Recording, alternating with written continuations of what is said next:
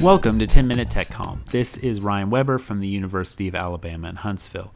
And I've been interested in bringing a content strategist on the show for quite a while now, and I've got a really interesting one for you today. Um, her name is Diane Murphy, and she is a content strategist at Airbnb. And I've invited her on the show to talk a little bit about what her work involves, what content strategy involves, and I think as you'll see, she wears a lot of hats and she does a lot of different things at the company. So if you're interested in knowing more about what this kind of work involves, I think Diane gives us a really good introduction to what content strategy entails. I hope you enjoy.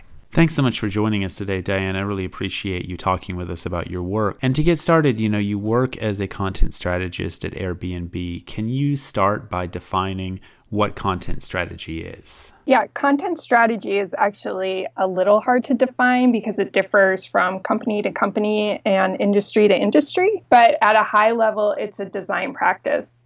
And usually, when you think about content strategy, you think about the words you see on a site or in an app. And that is part of it, but that's just one part.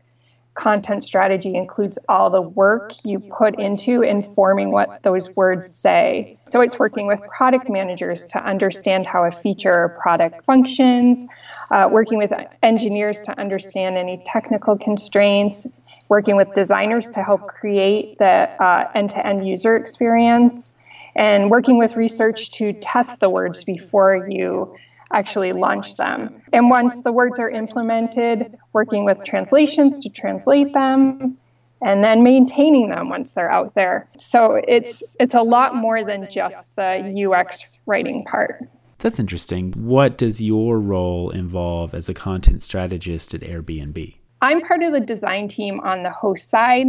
So I work on parts of the site and the app that people use when they want to list their homes on Airbnb. I'm embedded in a cross functional team that's made up of designers, engineers, product managers, and researchers. And we work to improve existing features like the flow you use to list your home.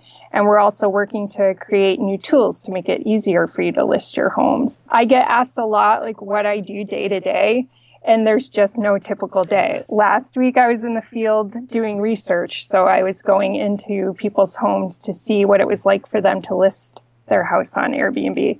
The next day I was sitting with engineers to make sure all the error messages within a feature we were about to launch were consistent. And then today I'm working with someone else on um, another team to make sure we send a lot of emails at Airbnb, and we're going to sit down and make sure we're not sending you too many emails. So, auditing all the emails we send. well, we definitely appreciate that. How would you describe the content strategy of Airbnb? Our content strategy team is about 20 right now, and we're growing. And we consider our team the voice of Airbnb. So, even though we work on different teams and different features, we work as a central team to make sure the content you're seeing on Airbnb is consistent and that it's helpful and straightforward and clear. We also work as a central team to develop standards and style guides that anyone in the company can use. And so that the company understands what content strategy is and how important it is.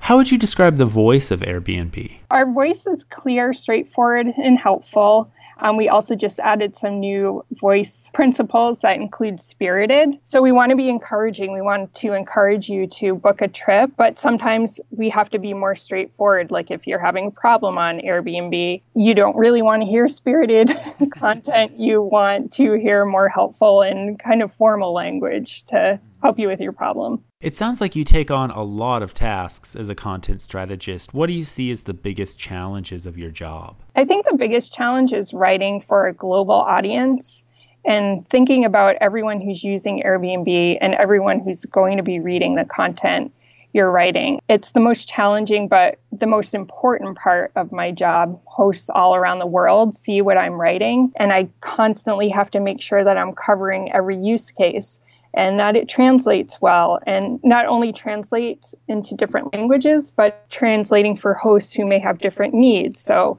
hosts who are visually impaired and using a screen reader, how does the content work for them? So, I think that's the most challenging part. And on the flip side, what things are you most proud of? What accomplishments are you most proud of in your work? I think just being part of this discipline, um, I, it's all I've ever done. I've always been a content strategist. Even when it was just coming out, the title was brand new. And I'm really passionate about it. And it's so amazing to see that every major tech company now has a content strategy team and product teams recognize that you can't create good quality design without content strategy or thinking through the messaging within a design. So it's not a personal accomplishment, but I'm really proud to have been a part of it. That is exciting to see content strategy become a recognized and central part of tech companies and tech company culture. Yeah, and not only tech companies, agencies have content strategy teams now. Universities are offering classes in it, people are studying it. So it's come really far and it's just thriving. Great. Well, keep up the good work, Diane, and thank you so much for talking with us today about your work and all the things you do as a content strategist. Thank you.